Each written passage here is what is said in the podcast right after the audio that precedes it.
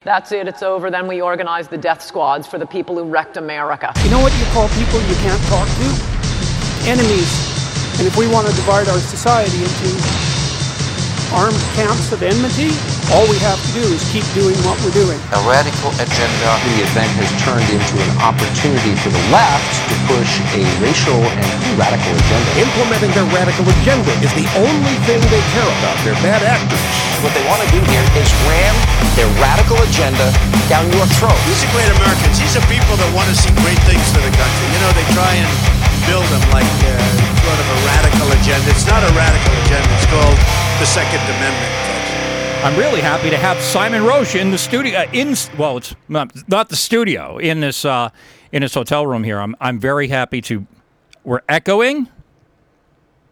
We're I'm being told that there's an echo on the stream. And so that means that I have to unmute this so I can hear it. Of course. Like, of course this happens. And so let's unplug this thing. Okay. All right. You know, sometimes it works, and sometimes I can't hear anything, and sometimes I have an echo. So this is my mobile equipment, Simon. I'm actually, I'm I'm reasonably good at this, believe it or not. Um, I, I, I have all my uh, equipment in a studio. And when you told me that you're going to be in that you're going to be in New Hampshire, I was like, oh, well, this is great. And I have all this stuff. I, I have extra equipment that I have, you know, pre, you know, sort of prepared um, in order to uh, do interviews away from my uh, from my studio. Um, but prepared is probably a strong word for that. And I'm and I'm really sorry about that, because, you know, you, you and I have talked twice before. I had you on in twenty seventeen, had you on in twenty eighteen. You're obviously, uh, you've been on the speaking circuit. You've been in a, a number of different podcast interviews. You've talked to a lot of really interesting people. And when I thought I had the opportunity to have you here, I was like, well, yeah, of course. Yeah, let's do that. And so I, it was a pleasure meeting you. And I'm really glad to uh, to be finally face to face with Simon Roche of Suidlanders. Am I saying it right? Suidlanders. Suidlanders. Okay. And so, why don't you uh, why don't you briefly introduce the audience to yourself? Tell tell them what Suidlanders is and um, and what it is that you're doing in the United States. A hundred percent. Thank you very much, um, and thank you for going to all of the trouble that you've gone to this afternoon to endeavour to set this up well. I know it's it's tricky um, to get all these things working together. Um, I uh, before I say anything, I, I'd like to dedicate this podcast to three good men in Sayre, Pennsylvania, who've been taking care of me for the past couple of weeks.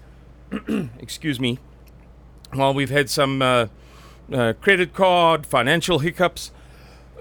So uh, Andrew, uh, Gordon, and A J, this goes out to you. Thanks very much, boys, for taking very, very good care of me here in the U S A. It's not easy being a stranger in a strange land, especially when you're not politically correct. You know, when the whole world is against you, you know, the the buddies that help you out in tricky situations are, are doubly precious. Yes, and um, and I want to thank them for, for helping you out, too, because I, I do think that you're doing some important work.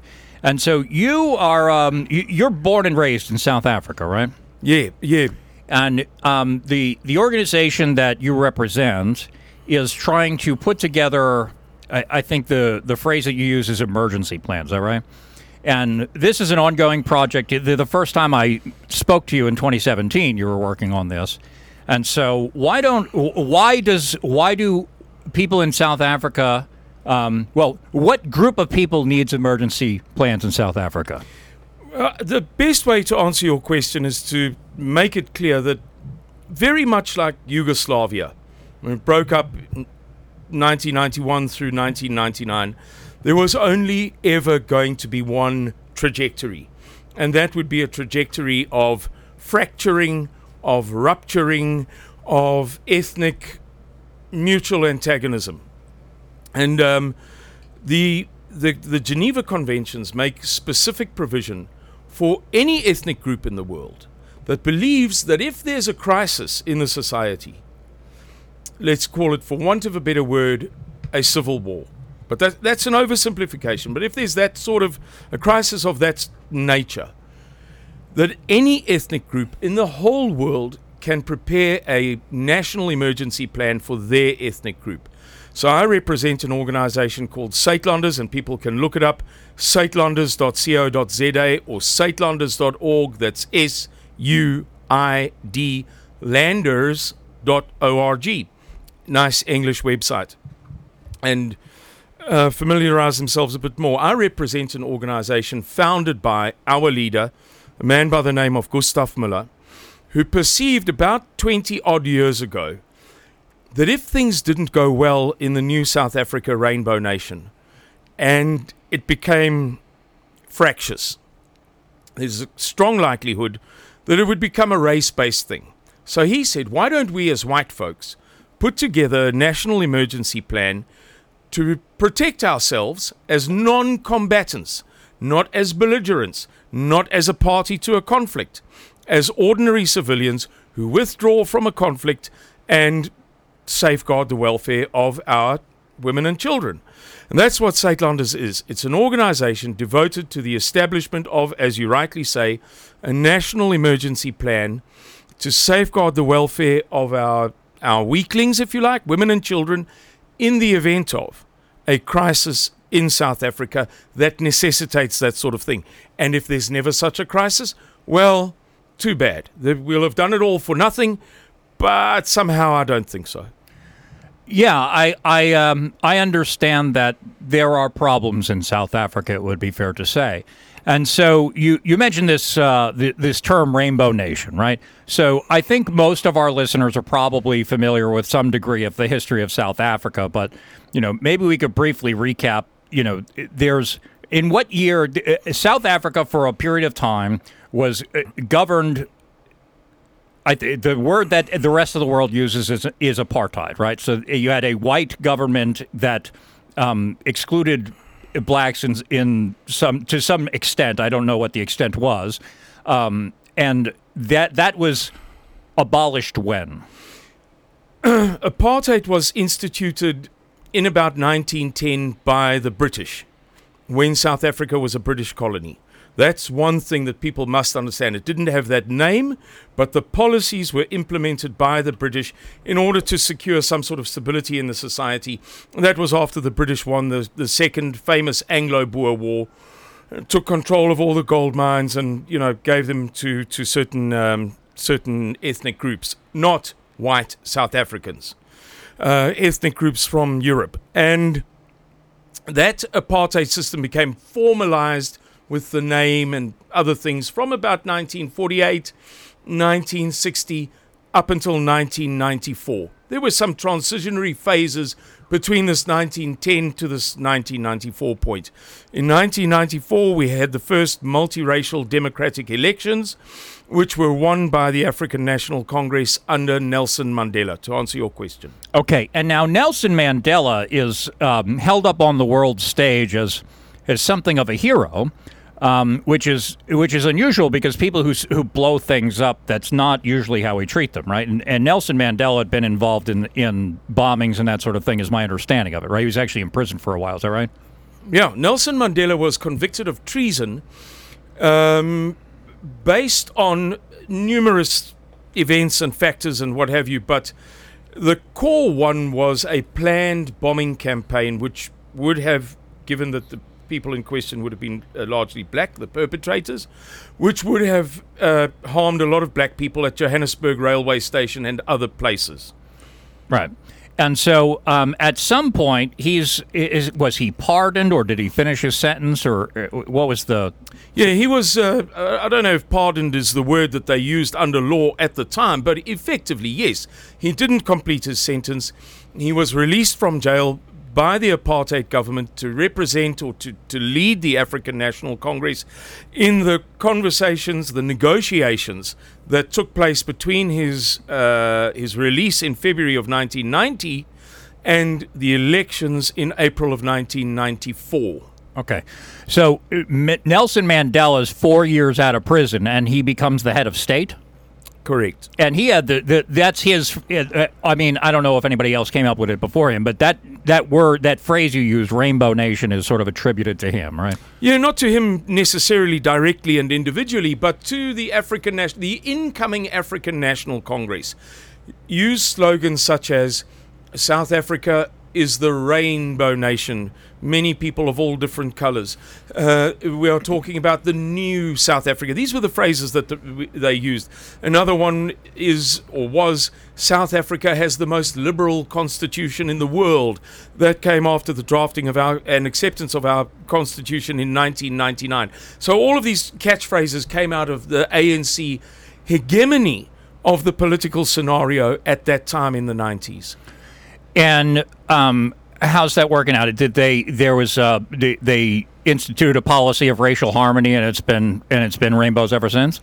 They've introduced all of the world's most perfect policies, except that none of them have worked. Oh, see, there's a lot of that going on. I understand. So people people purport to have great ideas, and then they and then they institute them, and then when they don't work, then they have new great ideas. I think it's mm. kind of like that's kind of the routine that they do, yeah, right? Yeah, very much so. And they and they keep on coming up with all of these great ideas, and, and they keep on telling you how great it's going to be, and and yes. and and um and the, your experience has been that things are actually not improving, right? Well, nothing has improved. People should bear in mind that during the, from the early nineteen seventies up until nineteen ninety-four, South Africa was subject to very very heavy sanctions, United Nations sanctions, American sanctions, European sanctions, you know, it's kind of individual sovereign countries, groups of countries, the United Nations, you name it, everybody had sanctions against us. Um, and through those difficult times, South Africa grew and extended and built and improved and what have you. And then after nineteen ninety-four, the sanctions were lifted. There was an enormous, more than a flood, like a, a wave, a cascade of, of money, investment, and what have you, know-how, and so on, into South Africa.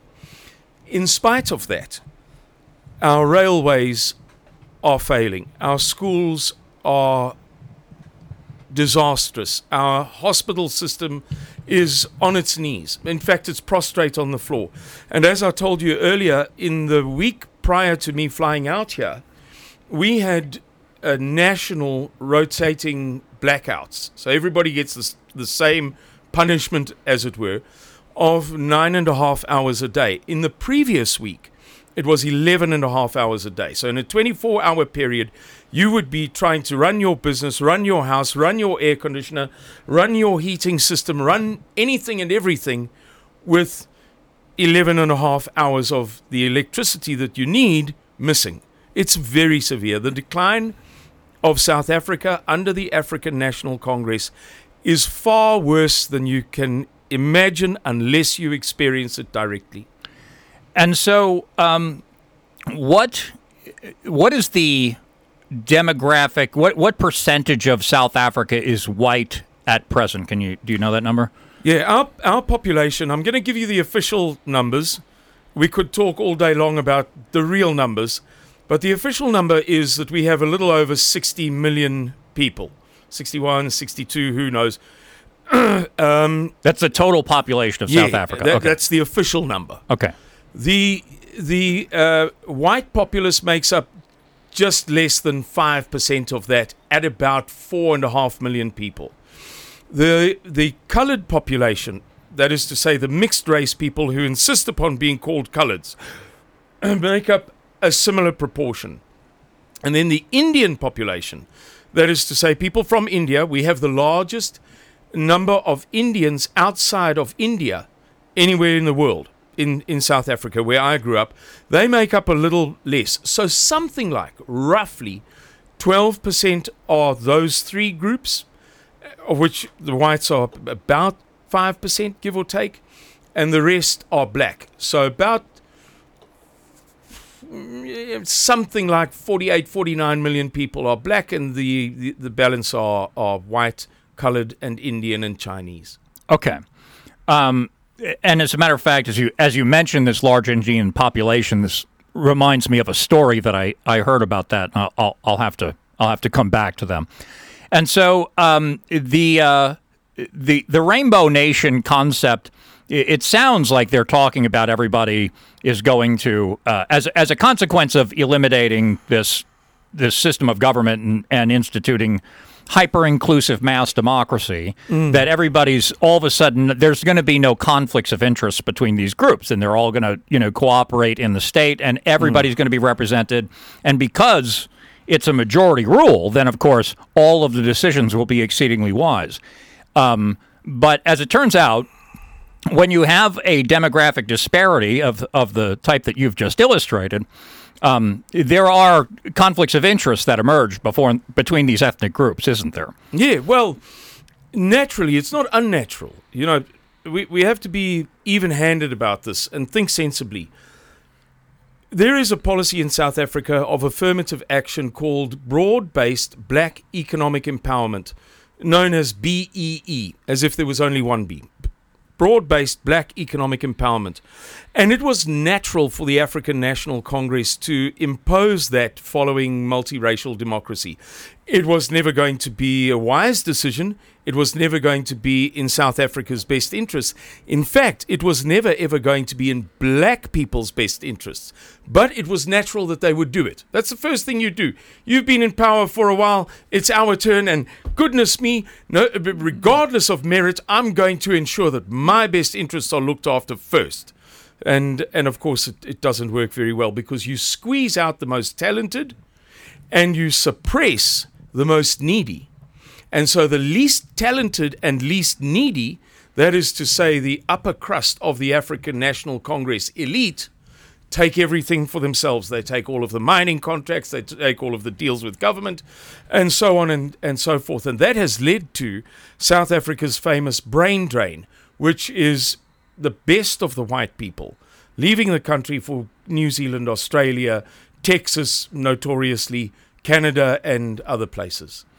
Now, um, as things have declined in South Africa, there's a there's a lot of people, as you mentioned, have, have tried to leave there. Now, I've heard stories about uh, different political figures throughout the world calling for white South Africans to be accepted as refugees into the country, and it, and it's a it's a bizarre story to watch.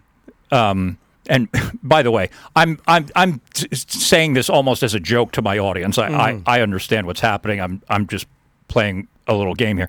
It's been it's been a little bit bizarre that um, our countries are usually very, very enthusiastic about accepting refugees, but the people who have suggested that white South Africans should be accepted as refugees have been called Nazis and racists and and, and smeared as, you know, evil people.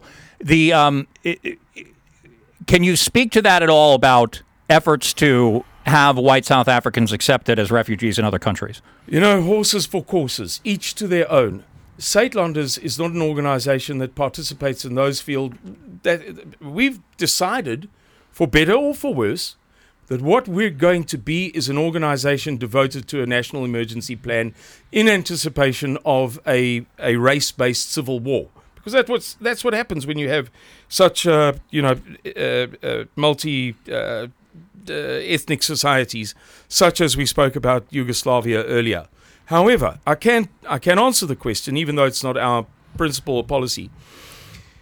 Many many South Africans have endeavoured to seek some sort of refuge. So, in other words, a refugee status in European countries, in Australia, Canada, Um, New Zealand, the U S A, and so on, and by and large, they've be, they've had the refugee status, you know, um, denied them, and so they've had to emigrate on other bases, great qualifications, wealth, buying their way in, and so on. Um, but we've we've lost we've lost really very much of the cream of the crop of white South Africa through uh, broad-based black economic empowerment, through the collapse of our state, and through crime and violence. Many people have left because they're just flipping terrified. Uh, the reason why we've been denied refugee status, I would say to you, is very, very simple. Given what we've learned, given what you've learned, what I've learned, and others have learned, the majority of your audience, from covid nineteen, the, the pandemic nonsense, from the clot shot, from the, the engineered uh, financial crisis in the U S A, is that there is a hidden hand. and of course Klaus Schwab of the World Economic Forum would, as near as damn it is to hell, tell you, I'm the hidden hand. Right. You know, and my my alliance, my allegiance, my kinsmen are the hidden hand. Yeah, we're the ones doing it. Right. As near as damn it is to hell. Uh, Yuval uh, Noah Harari would, as damn it is near to hell, tell you the same thing. Um, it's it's purposeful. It's deliberate. There's a reason why the majority of the people flooding over the southern border uh, from Mexico into the U S A are young, fit, healthy men. Uh, when you seek refuge from conflict, you are dominated by children and women. When you approach conflict, you are dominated by young, fit, healthy men. Young, fit, healthy men go to war and to crisis. Women and children flee from war and crisis and starvation and famine and, and so on. Uh, and it's the same in Europe. It's young, fit, strong, healthy men who are flooding over those borders. They call them Syrian refugees. Where the chicks? Where the chicks? Where the chicks in their hijabs? I, I saw a number, and I didn't bother to verify. I didn't check the source of it, but, you know, I, I consider the source that I got this number from reputable enough that I take it seriously, that they said ninety plus percent of the um, the immigration into Europe last year was male. And it's like, you know, it, even if if all of those people were of the same ethnic group as you and all had the same religious views, this would be a nightmare. That you just, you know, you have millions of men pouring across your border. like it's like it's a nightmare. And then and then they're and then they're not on your side on top of it, right? And so, you know, it's it's obvious what they're doing. So, but you know, the the well, the reason I asked about the, the refugee status is, you know, I understand that. We'll get into this more as we go forward, that you and the people that you're involved with have no intention of leaving South Africa one way or the other. But it's actually not it's not a it's not a straightforward thing to leave South Africa, is it? it it's not it's not that there's a bunch of people, you know, inviting you to get on an airplane and, and go have refuge somewhere. That's not happening, right? No. Okay. And it's not because you're not in danger, right? I mean, it's it's actually pretty well understood that that on the basis of their ethnicity, white South Africans are in danger. That's pretty well understood, I think, throughout most of the world. Yeah, of course. Uh, the, the statistics speak for themselves. The the intentional homicide rate, as they call it, so the murder rate in Europe, in the various countries, is between one and two per one hundred thousand people per year. The murder rate in the U S A is just under five per one hundred thousand per year. The murder rate in South Africa is thirty-nine per one hundred thousand per year. Uh, and I'm going to continue the point in a second, but I'll d- digress briefly by saying, you gun-toting American maniacs just aren't trying hard enough. Yeah. You you know, there's, there's this global hysteria about Americans shooting. You're not even in the competition, you poofters. we we know a thing or two about killing one another. Now, th- it is true that the majority of murder in South Africa is black on black. Over, over, overwhelmingly. However, there is a disproportion of black on white. If you take the white numbers, it's reasonable to say that, well, okay, it's a vicious society and the, the black-on-black killing should be shared about a little bit. That sounds reasonable. And perhaps the whites should get, uh, you know, roughly eight percent of it. But it's not the case. If you take violent crimes, uh, murder, robbery, uh, uh, breaking and entering, burglary and so on, there's a disproportion. And the base is obviously has to be white on white. Obviously, you have to say, if there's an external thing, you know, th- what do we measure it against? Right. We either measure it against black on black or white on white. And that's where the liberals and the African National Congress start to get panic-stricken, because the figures get completely skewed. And I'll give you one to illustrate the, the point. We have about twenty-five thousand white commercial farmers left in South Africa. I'm talking about the farmer himself, not his wife, not his children, not his relatives, not his workers, um, and so on, not visitors. So if you want to, to get a figure per one hundred thousand, you multiply by four. We were talking about, you know, per one hundred thousand. Yeah. A figure of about five murders per one hundred thousand people in the U S A. Year in and year out, the number of white commercial farmers murdered is somewhere between upper forties and early fifties, roughly. If you take forty-five as your number and multiply it by four, that's a murder rate of one hundred eighty per one hundred thousand. It is an indisputable mathematical fact that among the most dangerous social, community, and professional working circumstances in the world is to be a white South African farmer. People can dispute it until they're blue in the face. The math says otherwise. The chances of you getting murdered as a white South African farmer are nine times. I'm trying to do mental arithmetic. Uh, thirty, thirty-six times. thirty-six times. That's three thousand six hundred percent more than being an American. Yeah. You know, um, in the United States, in uh, in the midst of our race hysteria, um, we have this concept of disparate impact. And so, you know, in in when people run into courtrooms and start filing lawsuits and trying to grab racial spoils through our civil tort system, mm-hmm. they say, um, well, I understand that there's no evidence that you had a a, dis- a racially discriminatory animus, but the fact that whatever you have done has had a disparate impact on this community uh, is is per se evidence that you, that you have acted in a discriminatory fashion. So, for mm. example, you cannot you cannot as a requirement of employment in the United States require an I Q test, for example, mm-hmm. because they understand what the outcome of this will be. Except in the U S military. Well, of course. Well, but even at that, so the, they have the A S V A B, okay, the, the Armed Services Vocational Aptitude Battery, mm. and it is a proxy for an I Q test, right? Mm, yes. But they can't give you an I Q test, right? Right. Like, but you can take the A S V A B score and you can, like, translate it into yeah. an I Q, right? Now, of course, um, there there's all manner of chicanery trying to support, you know, promote people through the military mm. on a racial spoil system on top of this, of course, especially, you know, especially when we have particular political parties in power. Um, but yes, exactly, right? So when the government wants to do something, the government knows how to get it done. Mm. And then they just make sure that it doesn't get done because they're trying to destroy things. And so, but uh, I I just point that out because, you know, there's very clearly a disparate impact going on here. If if you're describing a situation where, like, among the most dangerous things that you could be is not a is not a drug dealer, it's a white South African farmer. Yeah. And so that's that's a pretty staggering thing, I'd go so far as to say.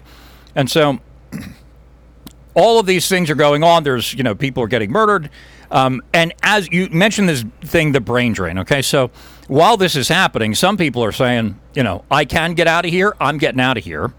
And so do you have any estimate of numbers or percentages, or can you give me some um, idea of the scale of of how many people enroll, uh, some idea of the scale of people who have left South Africa already? Yes, I can. I'm not uh, an aficionado on this subject, but I'm going to regurgitate or repeat like a parrot something that I read about three or four months ago.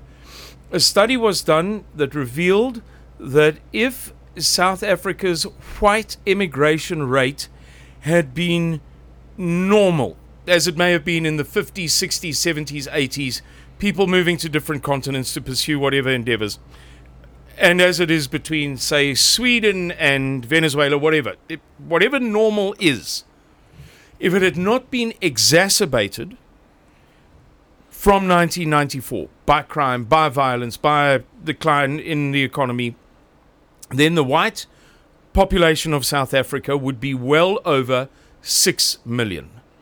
So what is the number that is emigrated? I don't know, but between them and their procreation out there over the past thirty years, thirty years in a few months' time, Uh, it totals well over one and a half million. Okay, so the okay, so you have one and a half million fewer than you would have expected had everything been yes. on its normal yeah, that's trajectory. That's an academic okay. study, a reliable. Okay, study. that's that's okay. That's a that's a that's a useful number. Um, well, they, they couldn't let you get up to six million because when they kill all of you, then that's going to rhyme and they're gonna, they're going to get really upset.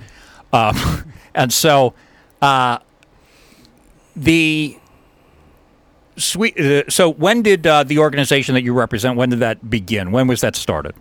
Mister Müller, our leader and founder, had some kind of premonition. Uh, I'm kind of putting words in his, his, his mouth here, and so I'm, I'm being cautious. But at the risk of using the wrong terms, he had some sort of premonition at the time of the elections in nineteen ninety-four. He told me the story. And he said he just had such huge misgivings while the elections were, were taking place, some kind of a premonition, that he then initiated the process very, very slowly. He, I think I can safely say that he contemplated it for a few years. Then he began another initiative that went kind of in a different direction. And Suidlanders, as such, was initiated in the early two thousands. Let's call it two thousand two, three, one, roughly there. Uh, for the sake of a round number. And it became crystallized and formalized over years. You know, at first it was one man doing his thing, and then it was a company registration certificate, and then it was, you know, it was very, very organic in its growth. And so um, you, you describe this as a as a premonition now, um, and I I want to acknowledge that for you and for the audience, there's an understanding that you have to be careful about what you say to some extent, but you know, I it, it seems to me that people who had lived in South Africa before nineteen ninety-four have some understanding of what's going to happen when when the the government is changed in the in the way that it was. The the, the when when the when you turn it into everybody can vote, there's going to be a completely different group of people in control of the government due to the demographics, and everybody sort of understands that. And one might not need um, one might not need a premonition to understand that this is going to end in disaster, right? Mm-hmm. I mean, uh, but in any case, he has this he has this um, perception in any case that that things are going to go bad, and so. Mm. In the early two thousands, he begins an organization to start preparing an, an emergency plan. Yes. And so you have mentioned something about a, a the Geneva Convention mm. pr- provides for this. Mm. Um, and the, tell me what that. I think you. I know you mentioned it before the show. I forget mm. if you said it on the recording. Just no, tell me what all. the Geneva Convention part is. Right. Following World War Two, there, there are numerous Geneva Conventions. We're going to refer to the Geneva Conventions of nineteen forty-eight. There are Geneva Conventions, multiple, that go back to the early uh, nineteen hundreds and to the eighteen hundreds. The ones of nineteen forty-eight were intended to address the matters emerging from World War Two. In nineteen seventy-seven, there was a there had a perception had grown that there were loopholes in the Geneva Conventions of nineteen forty-eight. So three protocols additional were added. The protocols additional of nineteen seventy-seven to the Geneva Conventions of nineteen forty-eight.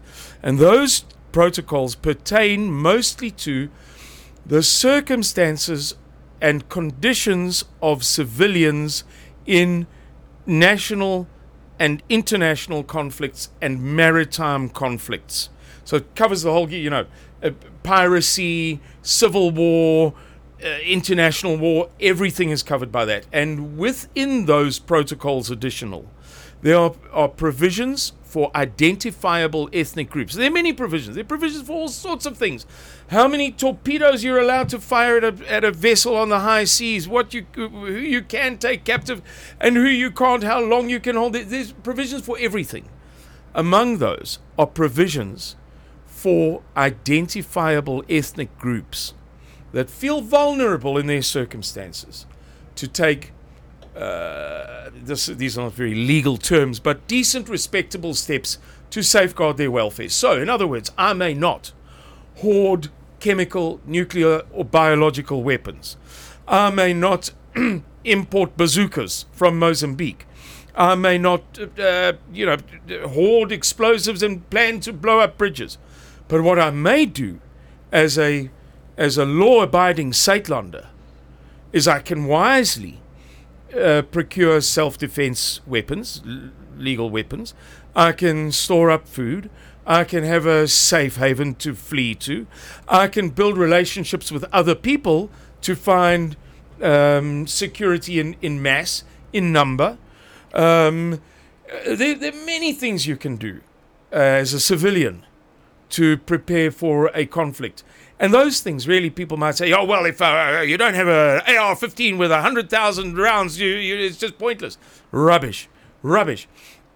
In any endeavor in life, like uh, if you're if you're overweight, you know, and you go on the internet and you see one of those things and it tells you you're in the the zero point zero zero zero one percentile of the fattest people of history. You know, in order for you to get out by a factor of ten, is, you know, eat one hundred calories less a day. Yeah. And similarly, you can place yourself, you know, in the reverse, in in the upper echelons of the people who are best set to survive a conflict through the most the most ordinary means, without getting psycho and, and you know, doing crazy stuff, breaking the law, idiotic things. I can secure my welfare just by having ten friends with hunting rifles. I can secure my welfare just by having a place to run to. I can secure my welfare a thousand times better than the next person just by having some silver in the event of a currency collapse.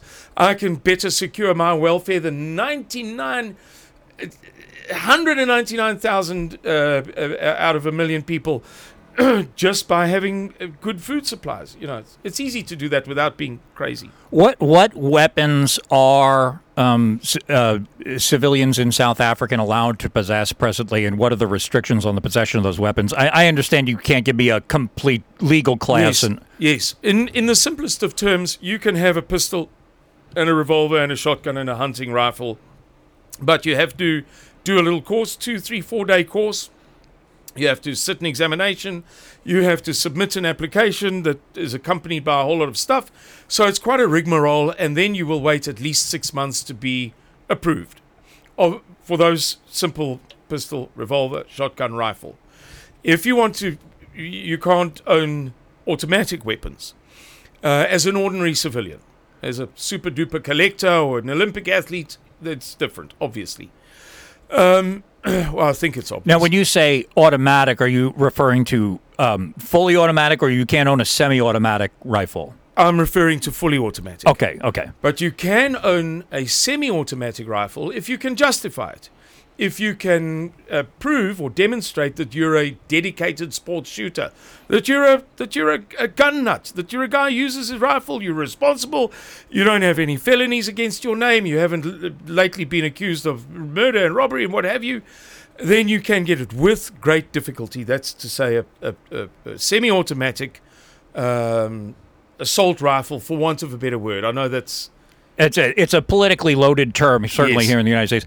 So so, but I mean, the, the requirement for having a bolt action rifle is different for having a semi-automatic rifle. Yes, and and for a handgun, I, I you know um, I understand that the uh, for a handgun, most handguns are semi-automatic though, and so or do yeah. they distinguish between semi-automatics and revolvers? Or they, they distinguish between handguns and rifles. Okay, all right, yeah. all right, and so it's not. It's not an it's it's not a process that is prohibitively difficult for an average South African citizen to have a to have a pistol. It's not prohibitively difficult, but it it's a hang of a lot more difficult. And and it's a thing that you have to think of in advance, because if you start to apply for your pistol permit, after all hell has broken loose, you're going to be waiting six months if you're lucky. If you're lucky, yes. yes. Okay, and so and so uh, you are. Trying to create, you're you're putting together these emergency plans in in accordance with the guidance provided by the Geneva Convention, and the government of South Africa uh, probably has opinions about this. And I imagine that y- when you talk about the Geneva Convention, you're talking about international law at that point. Mm. And so, what, if any, is there provisions for your protection within South African law that you're operating within as well, or are they basically being restrained by the international community? I mean, what's going on? The thing is that the African National Congress was uh, a cheap floozy when it assumed power in nineteen ninety-four. Right. You asked me earlier off camera about the the African National Congress's relationship with Russia. And I explained to you that, that it's so joined at the hip through trade agreements to the U S A that its relationship, but you know, vis-a-vis Russia and vis-a-vis U S A might be likened to the relationship between a man and his concubine and a man and his wife. Okay. You know, I mean, it's just... The A N C has ratified the Geneva Conventions and, quite peculiarly, passed them into South African law. So ratified them at a distance. We agree with everybody else. There we go. There's our signature. And incorporated them into South African law. So twice over, it is bound by them. Therefore, there's very little that they can do to formally and openly persecute us. What they instead do is use the intelligence services to make our lives miserable. And we are forever the object of intelligence plots and uh, spies and agents coming in and all sorts of chicanery. You know, they come in and then they do all sorts of destructive things, and then Mister Miller has to get rid of them, and it's it's one thing after another. And th- that's what they do. The intelligence services of South Africa absolutely hate us by virtue of the fact that their masters in the A N C hate the idea of our existence. Ultra-conservative white people preparing a plan that's based upon race, when in fact it's an international thing. If you're a, a Jew, a Gypsy, uh, a, a, a Croat in the former Yugoslavia, or anybody else anywhere in the world, to do things along these ethnic lines makes good sense. It's the intelligent thing to do. It's the wise thing to do. And it is in South Africa as well, but they don't see it that way. It's just race and nothing beyond race. Well, it's a, yeah. And so you mentioned earlier that the uh, there's a large demographic of uh, Indian population there. Yes. Um, how how are they perceiving things in South Africa these days? First, I just want to apologize for swigging in the camera. It's... I'm doing the same thing. Yeah, yeah, but uh, for the audience's benefit, um, right now in South Africa, it's uh, whatever the time is, about uh, two in the morning, one or two in the morning, and I've got a bit of jet lag, and I'm absolutely catatonic exhausted. Yeah, you know, I my audience is used to, we usually do this at nine thirty, and I and I propose that, and you're like, you, you have any idea what I'm, you know, and I'm like, okay, we'll, we'll do, it, do it a little earlier, and so we shot for six p.m., but I... Uh, yeah, and, I, and I'm grateful, thank you very and, much. I just want to point out, in case people think I'm drinking sort of like, uh, you know, not very politely, right in the in the in the microphone. You you are exceedingly polite, comparable to their humble correspondent here. I, I I suck these things down like there's no tomorrow, and I do it at like eleven o'clock at night, and I'm vaping the whole time. It's it's you are you're a perfect gentleman, Simon, and everybody's very grateful. Oh, thank That's you a- very, very much. to to answer your question, in July, between the eighth and the fourteenth of July of two years ago, two thousand and twenty-one. We had, just in the general direction is fine, yeah, yeah. huge riots in a certain portion of South Africa, uh, a region dominated by the Zulu, the famous Zulu people, where the largest concentration of Indians outside of India exists in the world. Mm. So millions of Zulus and millions of Indians. It's a legacy of the eighteen sixties.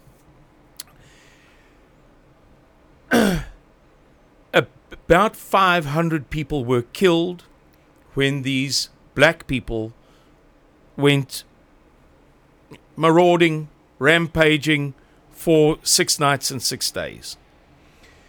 The overwhelming majority of the killings of the black people, rampaging through businesses, setting billions and billions and billions of dollars of property alight, rampaging through suburbs and so on were done, was done by Indians, not whites. The Indian community stood its ground like iron, and they shot them down. They were not having any of it. They were not interested in excuses and reasons and stories and long-winded explanations. You are coming with murderous intent toward my wife and my daughters. They shot them down.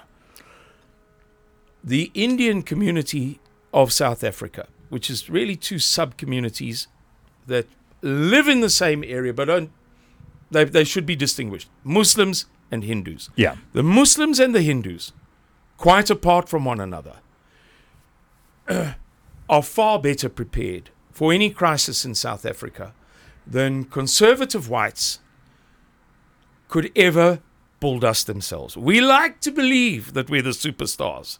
We're not in their league.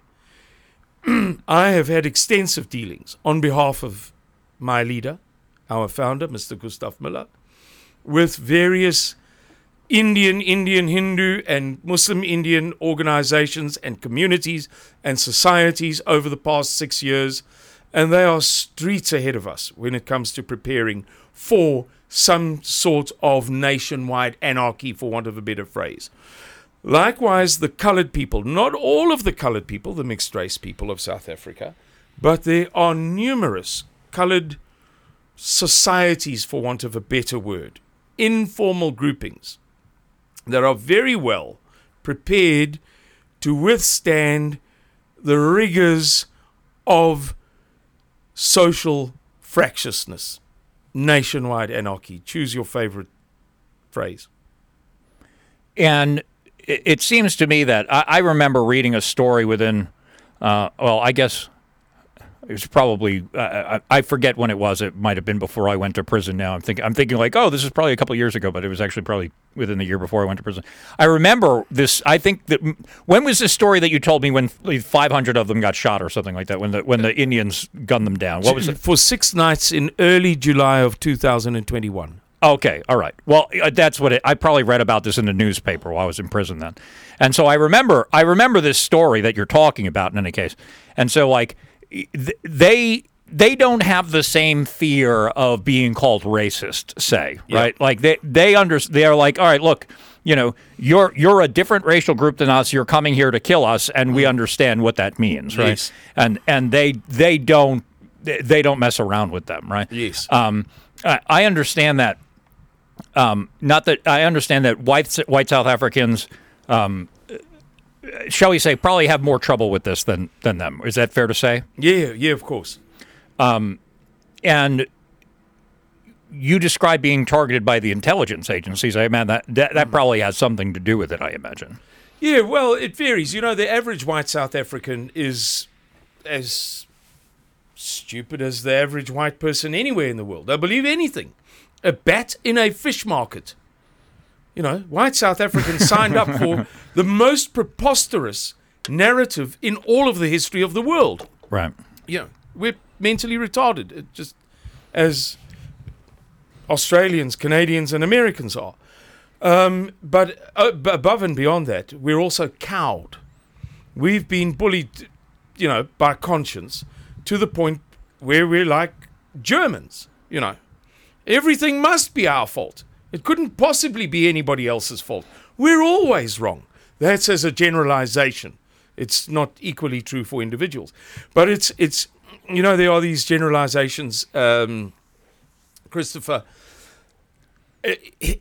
Once you, once you move into conservative environments, a lot changes.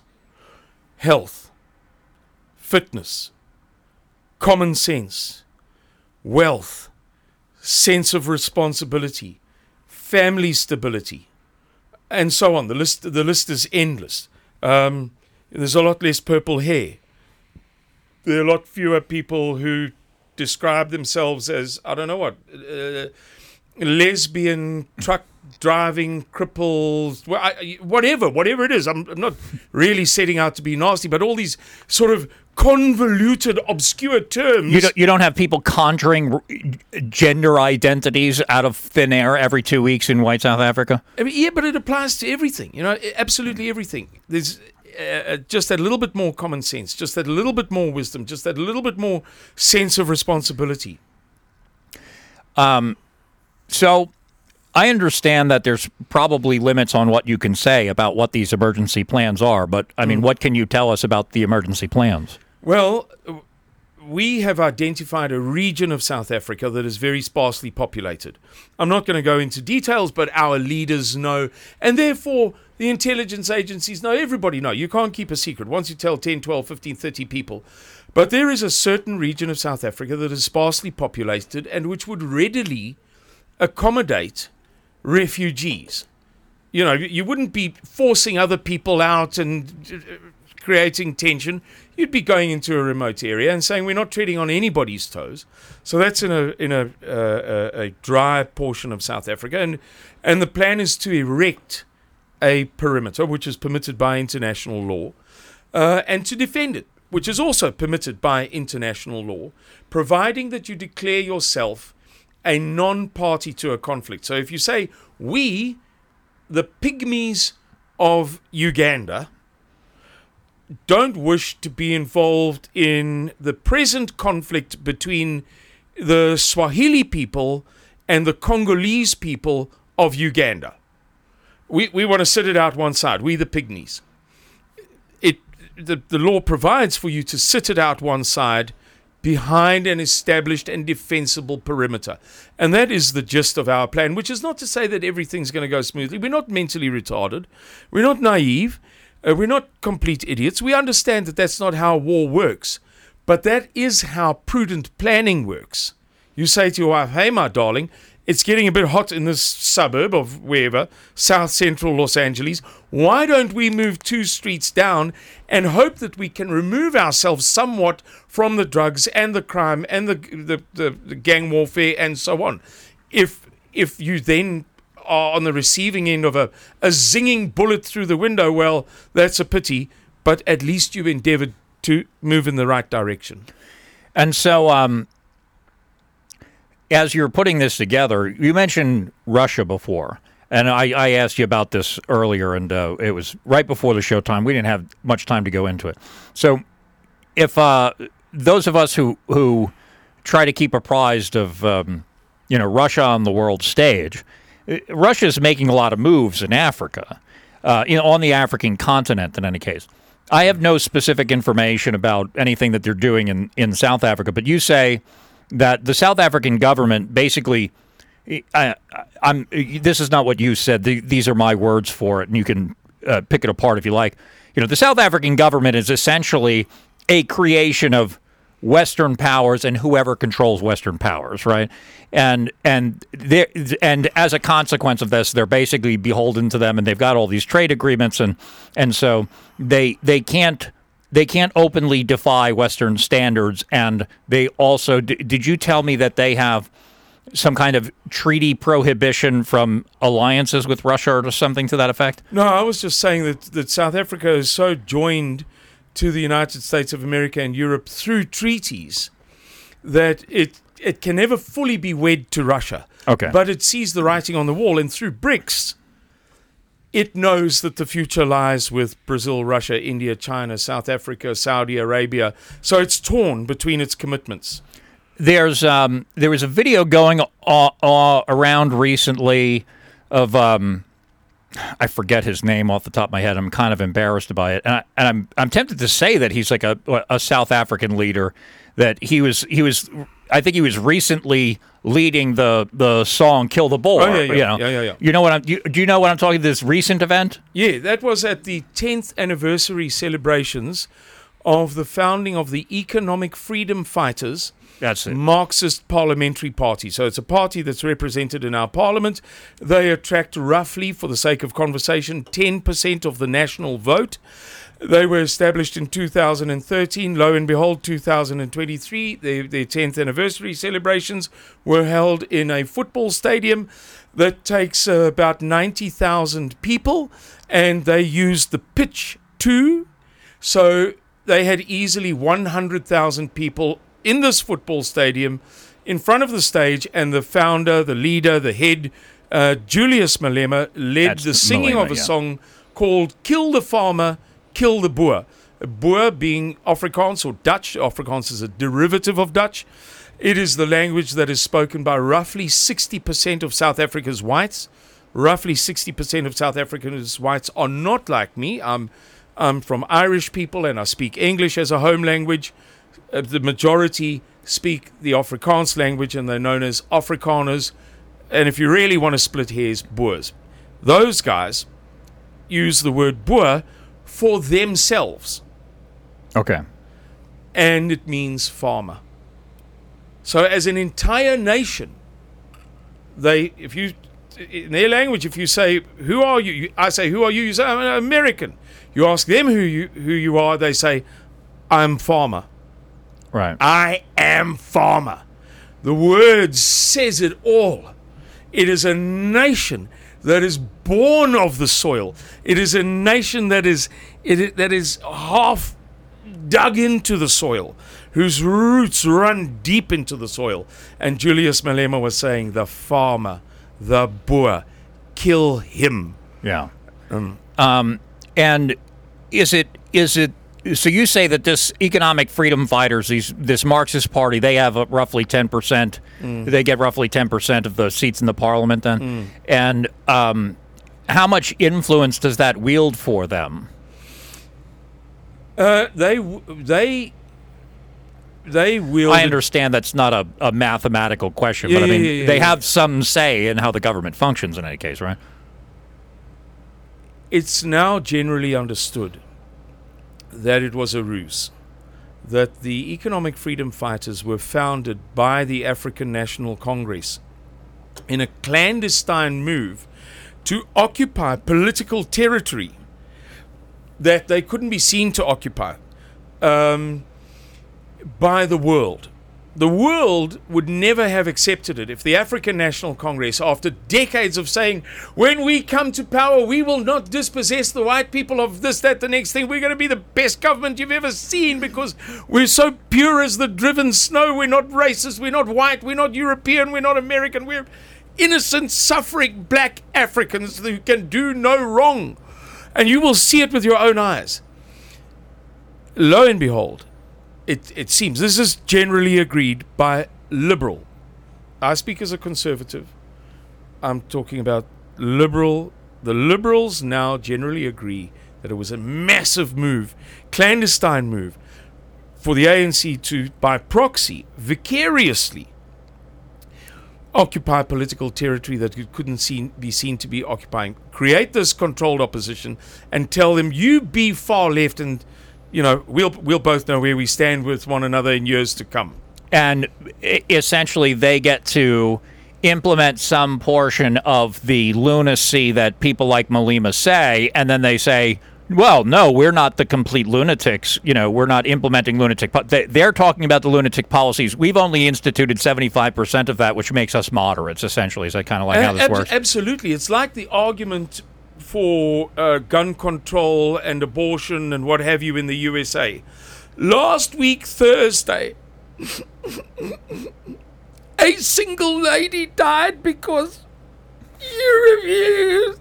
Therefore, all women should be... You, you know what I mean? I, I got worried about you for a second. You did that very convincingly. I was like, Are you, is he okay? uh, I shouldn't do that, really. But, it, but, but what they do is they drag policy leftward.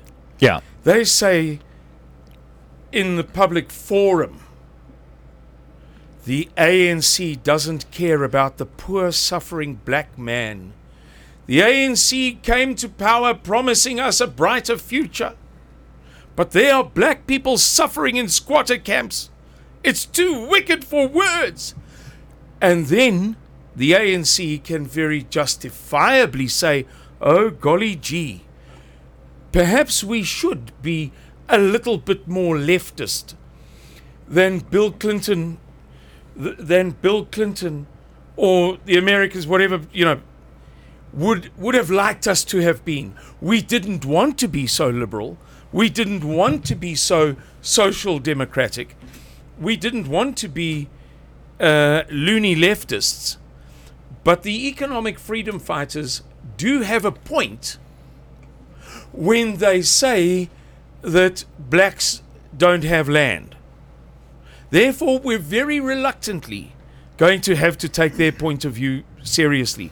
So they've created this force that drags the entire South African political discourse leftward, leftward, and they, they begrudgingly acquiesce to that. Right. They wish they didn't have to, but you know. Of course. And so um, it's an interesting dynamic, I'd say, and, and I can I can I can certainly envision how that would work.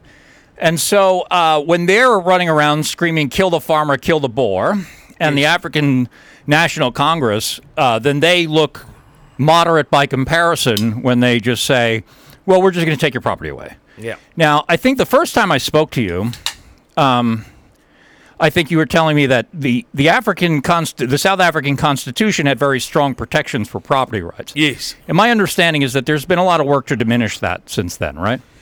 Yeah, you know, with enough use of language, you can achieve anything. Um, uh, freedom of speech means freedom of speech, end of story. You use enough English, and you can turn that inside out, upside down, and back to front. Yeah. Similarly, um, with enough use of language, the African National Congress has successfully um, uh, made this thing that they, they promised would never be a matter, a real matter. And right now, there's a lot of conversation about um, the restriction of water rights. I'm not going to bore you with all of the details, Christopher, but what it amounts to is the feasibility of white South Africans farming. If you say, in the interests of the human beings of, of our country, the suffering human beings, we think we should examine who drinks what water. It sounds ever so convincing. Yes. But the net consequence is the same as the net consequence of the land matter. It is the same as the net consequence of broad-based black economic empowerment. It is the same as the net consequence of of awarding mine um, uh, uh, uh, uh, mineral um, mining rights uh, and so on and so forth. It's it's the same old thing. Uh, it's a, an attack on white farmers, and right now the African National Congress is proposing that all All consumption of water should be along racial lines. Black people should be consuming at least seventy percent of all water.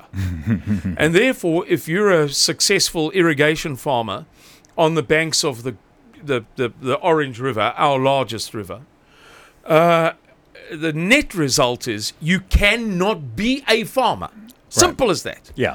And we all know what it's really motivated, but we're not stupid. We just look this way. And so, yeah, I, I can see the, the mechanics of this. So that, okay, we have some obstacle to expropriating your property, mm. but since we have control over the flow of water, and mm. water, I think most of my audience is aware, water is very important for human life, generally speaking. Mm. And so if they deprive you of water, then, yes. then that's actually, um, that can have a significant impact on demographics, among other things. Mm. And so that's an, an interesting uh, dimension of it, I'd say.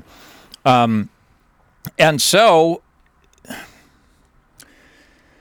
these are the things that they are doing to try to get around whatever limitations they have. I, I think it's sort of, I guess it's sort of interesting that they are, um, that they that they go through the motions here to, to try to do those things.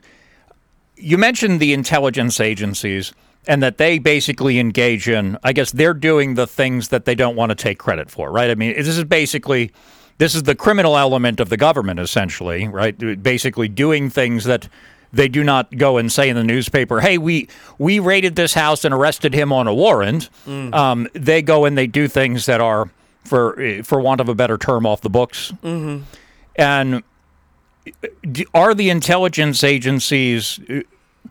Do you is there? Do you have any information about the demographics in the intelligence agencies? I have no idea whatsoever. Okay. Um, but if you want to infiltrate a, a conservative Christian Caucasian organization such as Suidlanders, you can only use Caucasians who are masquerading as conservative and Christian. Right. So a disproportionate number of the operators, or operatives as you would call them in the U S A, um, of the intelligence agencies is white, a disproportionate number. Okay. Uh, but of course, the people pulling the strings, the higher you, you get up in the uh, echelons in the hierarchy, uh, the more African National Congress nationalist black people, you know, it stands to reason. And so, I mean, uh, you know, um, the the uh, it's interesting to me that they would be. That you have whites who are conspiring against whites, essentially. That mm. they wouldn't be able to do this without that component, I gather, right? And so, I mean, do you have any idea? I understand that you probably don't spend a lot of time talking to these folks, but I mean, do you know? Do you, do you have some concept of what, what it is that drives our fellow whites to to conspire against you? Um, at the risk of using a word that makes conservatives uncomfortable, I'm going to use a word that is biblical, and therefore I hope that my people, as conservative as they are, will forgive me. Whoredom and fear. Yeah. Those are the two uh, levers that they use uh, to get these people to be their marionettes. Jealousy, envy, and covetousness are, as Charlie Munger has famously said so so brilliantly, you know, Warren Buffett's business partner, he, he has said, the world is not governed by greed. People are wrong when they say that, because happiness was so much more a few hundred years ago when people had so very much less, even the most wealthy people. Yeah. He said it is all purely and simply jealousy. It's easy to go to a guy who's got issues about how how much achievement he's had in life and how much recognition and how fair was his life and was he given, uh, did his mother breastfeed him enough and how come his mate down the road got an inheritance of a million rand or dollars from his dad and he didn't, and it's... It, It's easy to bribe. To bribe is the easiest thing in the world. And then the, the corollary, uh, or, or the, the, the other side of the coin, is fear. Your child has um, leukemia. The intelligence services come to you and say, we can get him from number ninety-five on the Red Cross Children's Hospital list. Very famous hospital for kiddies in Cape Town, South Africa, to number three for a bone marrow transport. All we want to know is, what do you and Simon discuss yeah. when you meet for beers every Tuesday night at the something something restaurant? Yeah, that's all we need to know. Similarly, you have something hanging over you. You didn't pay tax. Um, or you were seen loitering with a woman of another color and you're ostensibly conservative. Yeah. And they come to you and they say, listen, we, we understand that you have some bad habits. We don't want to ruin your life. All we're asking is, report to us once a month on what's going on in, in Suidlanders, in your local group, in your region, your province, whatever. So people do it to get out of jail. They do it to st- to stay out of jail.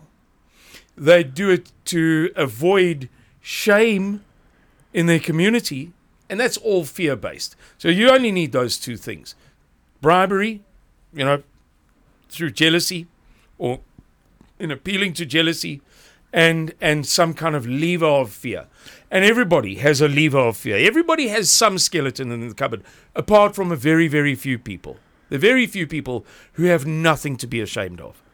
Right. Um, I, I think that uh, there's very few people who have nothing to be ashamed of, and the, the best that you can hope for is that you that your secrets Ah, anyway. Or do nothing you, do to you be af- af- afraid of, let's say. Yeah, nothing yeah, to be afraid you of. know, exactly. Very few yeah. people are absent secrets, uh, say. Yeah, yeah. And so uh, I understand that for sure. Do you, you know, you mentioned uh, the, the prospect of uh, somebody being with a person of a different color. Mm. Do you do you believe that... Um, is it your perception that homosexuals pose, uh, pose a greater threat within uh, on account of that potential for blackmail? Greater than miscegenation, greater well, than interracial. Well, um, I would say, does the do the intelligence agencies prey on homosexuals and their desire to keep their proclivities secret um, in, in order to blackmail them into helping them? Absolutely, without a shadow of a doubt. Okay. Um, predictable consequence, I imagine. Yeah. And so uh, I understand that uh, we're we started a little bit late, but we are getting close to the two-hour mark from when we planned to start. And so I and I know that you're uh, you mentioned your jet lag, and I'm gonna try to we're gonna try to wrap up by eight at seven forty. Um, what. You, we've touched on the plans of going to a territory. Um, I mean, so what have I missed so far? What's important that we talk about that I haven't brought up, Simon? I'm I'm going to answer you in an unexpected way, and if it's not your preferred answer, that's that's okay. But this is my instinctive response. I wish that we had another hour or well, I, hour I'm, and a half. I'm actually very happy to go another no, hour. No, no, I'm trying I'm, to be respectful I'm, I'm, of your time. I'm absolutely kaput. Um, I'm... I'm really battling. Um, but in the ideal world, another hour or, you know, another day to to discuss the rest of the world. You know, uh, I think that we Suidlanders, uh, especially our leader, Mister Müller, have a very healthy understanding of what's happening in the U S A. I, I, I did an interview last... Today is, uh, is... Is today Friday?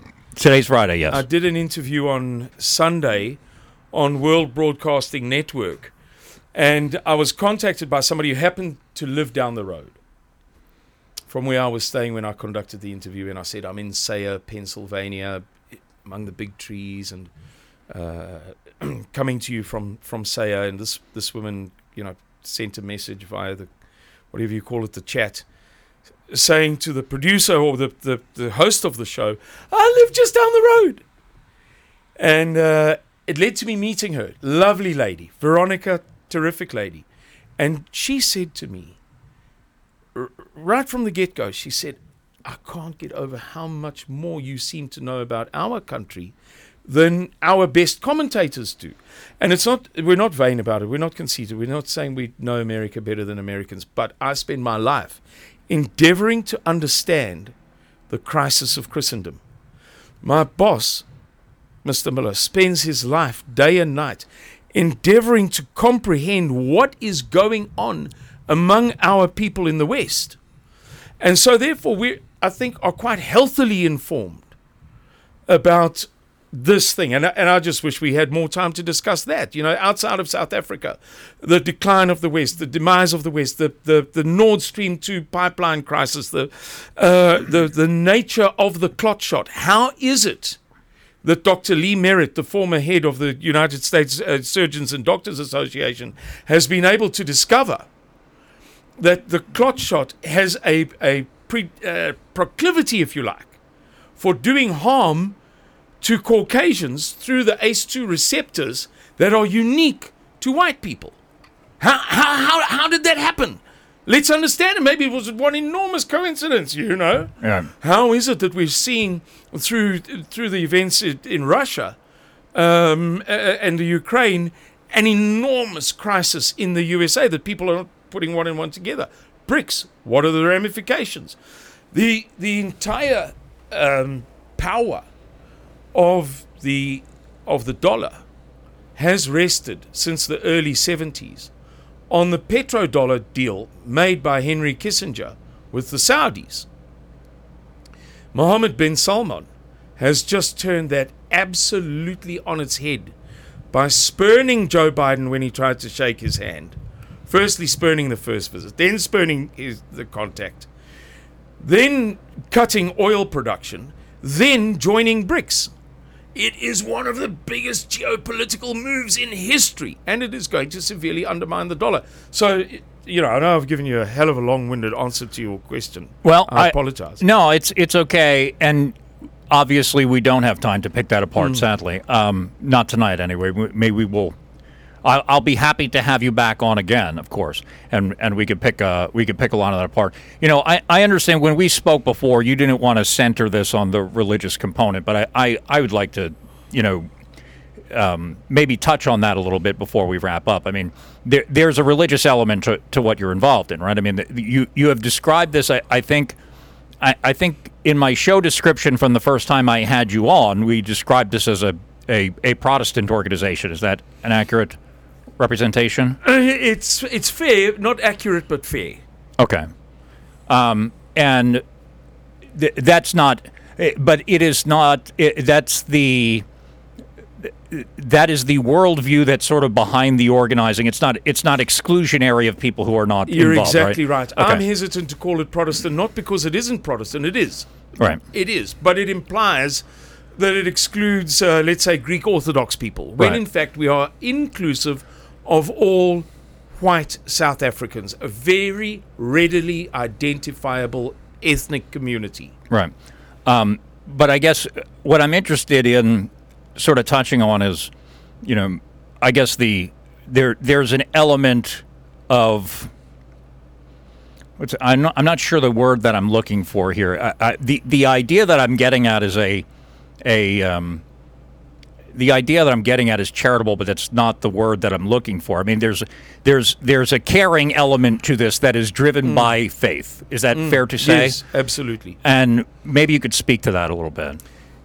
Our founder is a uh, he's, he's one of the truest false patriots that I know.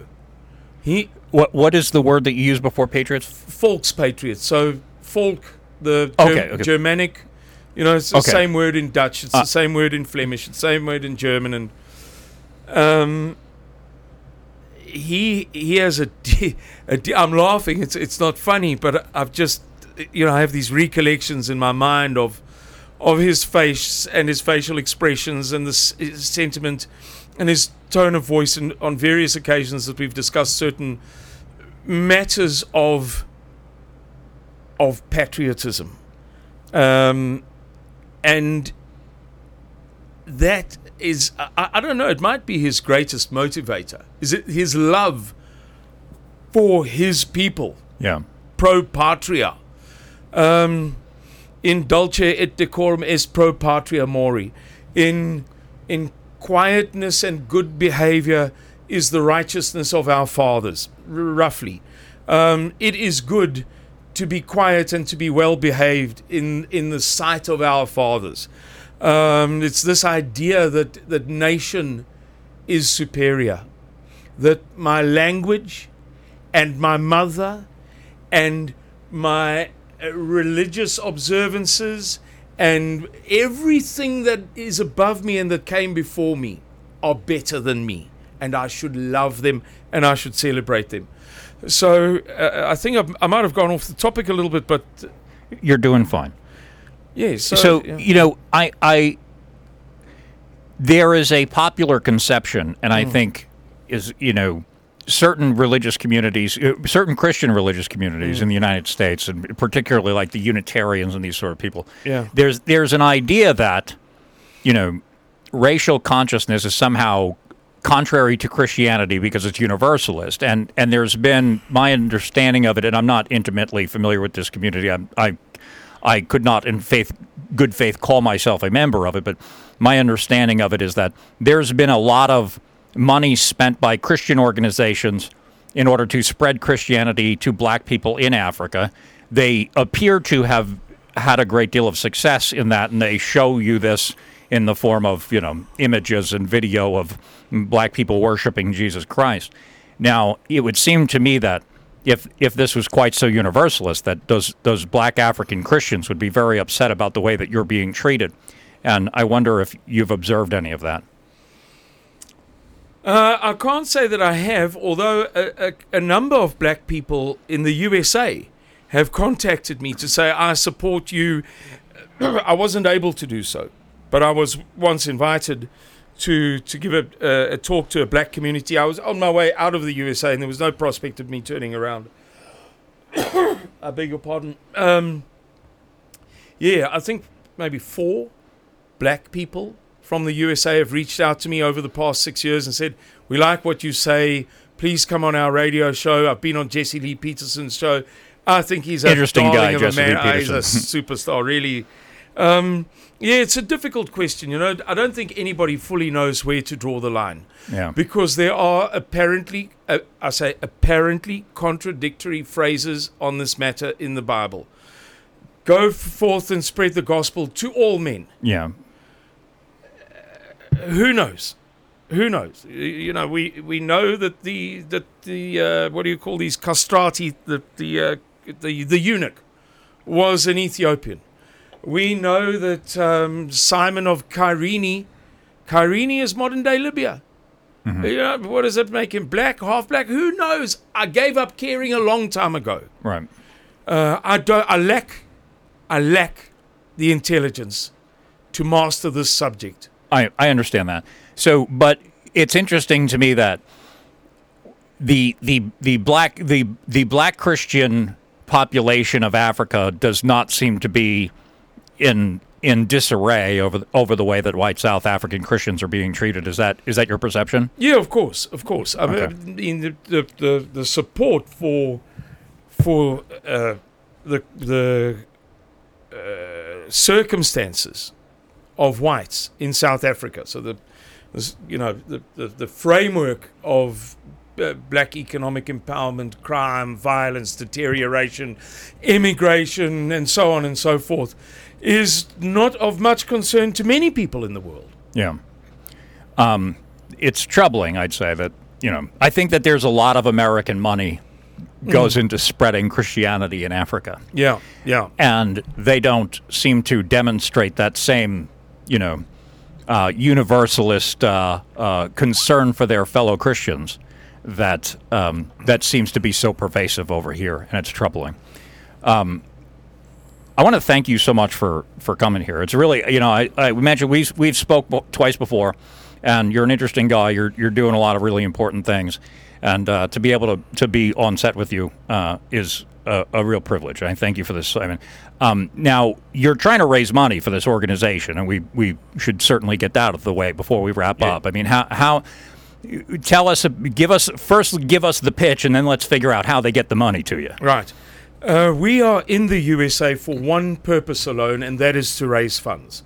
However, our talks, uh, presentations, interviews, and what have you, uh, we believe are beneficial to the listener. Yeah. You know, we're looking for your money. But I tell you what, if you come to one of our presentations or you host us, you'll never regret it. We have fascinating things to say about the, the crisis of Christendom. That's what we're calling this tour, the crisis of Christendom. Yeah. What's going on in, in the U S A, L G B T Q, uh, Joe Biden, economic crises, inflation, so on and so forth. So we have great, great uh, things to offer. Um, if people would like to support us, they can go to www, or I beg your pardon, scrap the www, Suidlanders dot org, S U I D landers dot org. If they enter there and scroll to the bottom of the that homepage, there are some uh, vectors or whatever you call it for for donations, for sponsorship, for support. If people would like us to give a speech to their local organization or group, Uh, somewhere in the U S A over the next three months that we're going to be here, they're welcome to contact me, Simon at Suidlanders dot org. As easy as that. I beg your pardon. I've got uh, little uh, bubbles I, coming up. It's, that's what. That's what. I'm. I've been uh, shoving energy drinks down your throat to keep you awake. And yeah, that's the consequence of it. Uh, or via telephone number, U S A telephone number eight three eight, eight three nine. five zero seven nine. I, I didn't dox the guy. He read his own phone number on the Radical Agenda. It's not my fault, whatever happens. Um, so, uh, do you have do you have other speaking engagements planned that, that, that you can announce now, or or? Uh... I'm giving a presentation to an Italian society, I think is the right word, in New York City on Monday night at seven p.m. at, I believe it's called Umberto's.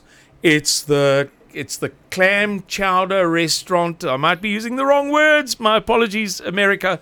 Uh, where some famous mafia guy was killed. Monday night, seven p.m. Um, Italian society. I have a television interview in Tennessee on, I think, the first of November. I've got a speech in in the South on the twenty-eighth of October, and then two others in November. So I'm going to have a busy November, and then I, I, I plan to go up through the Rockies to a very important uh, appointment. So through the Midwest and up to Idaho, roughly, uh, in in um, November, December, uh, for a very, very im- important appointment before we fly out in late December. So I'll be here for another three months, just about th- uh, two months and three weeks ish. Okay, um, so you're, you're planning on you're planning on leaving the United States in late December, and you and you may be available for speaking engagements between now and that time if people contact you. Um, now. Uh, if you have these speaking engagements, will they be listed on the uh, the Suidlanders website, or how do people keep up? Do you have any social media that we can plug, anything like that? Mm, yes. Um, I beg your pardon. I just uh, got something on my tongue, a gnat or something like that. Um, uh, yes, uh, you've caught me a little bit flat-footed. It will be on all of my WhatsApp groups and Telegram. Uh, but if anybody wants to know any more and they feel like they're not getting enough information, Uh, send me a message, preferably WhatsApp. If not, a text message. It's fine. I'll get to it. Again, eight three eight, eight three nine, five oh seven nine. Do you have a public Telegram channel? Uh, yes, I do. Uh, uh, Suidlanders, Suidlanders Overseas, I think it's called. And we'll we'll confirm that, and I'll put that on my Telegram channel, mm-hmm, which is mm-hmm. at Follow Chris and very easy to remember. Yeah. Um, and so...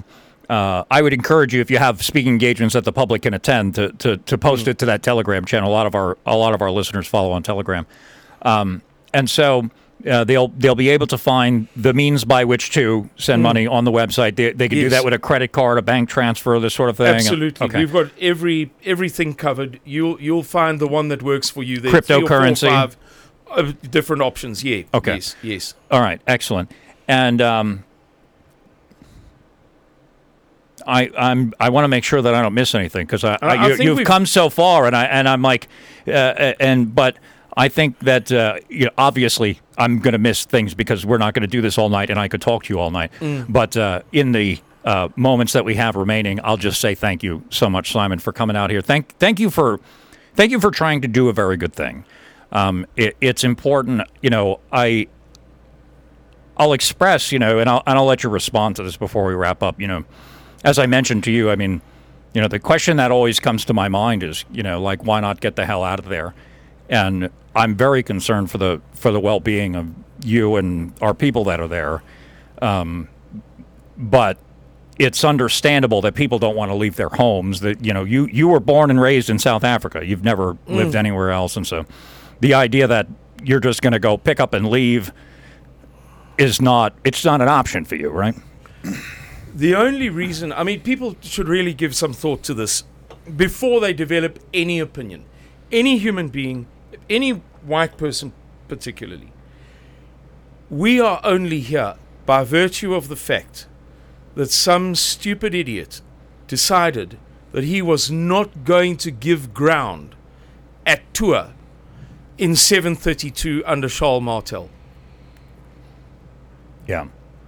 Would have been easy. Right. The same, uh, gee, I'm so tired, I, I can barely think. Uh, was it fifteen twenty-three, it's sixteen, fifteen twenty, sixteen eighty-three at, at the gates of Vienna? Uh, for all of history, white people, black people, colored people, Indian people, uh, Native American people, Peruvians, Vietnamese, Cambodians have said, I can run away, but I choose not to do so. Yeah.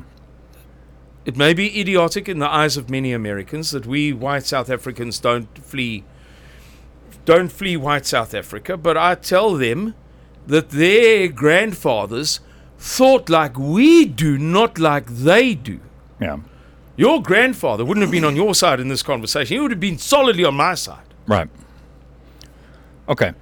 I'm going to mute our mics for a second because I want to ask my guest a question off the off the thing before we wrap up, and I and I don't want to be rude and put him on the spot. But hang on a second, folks.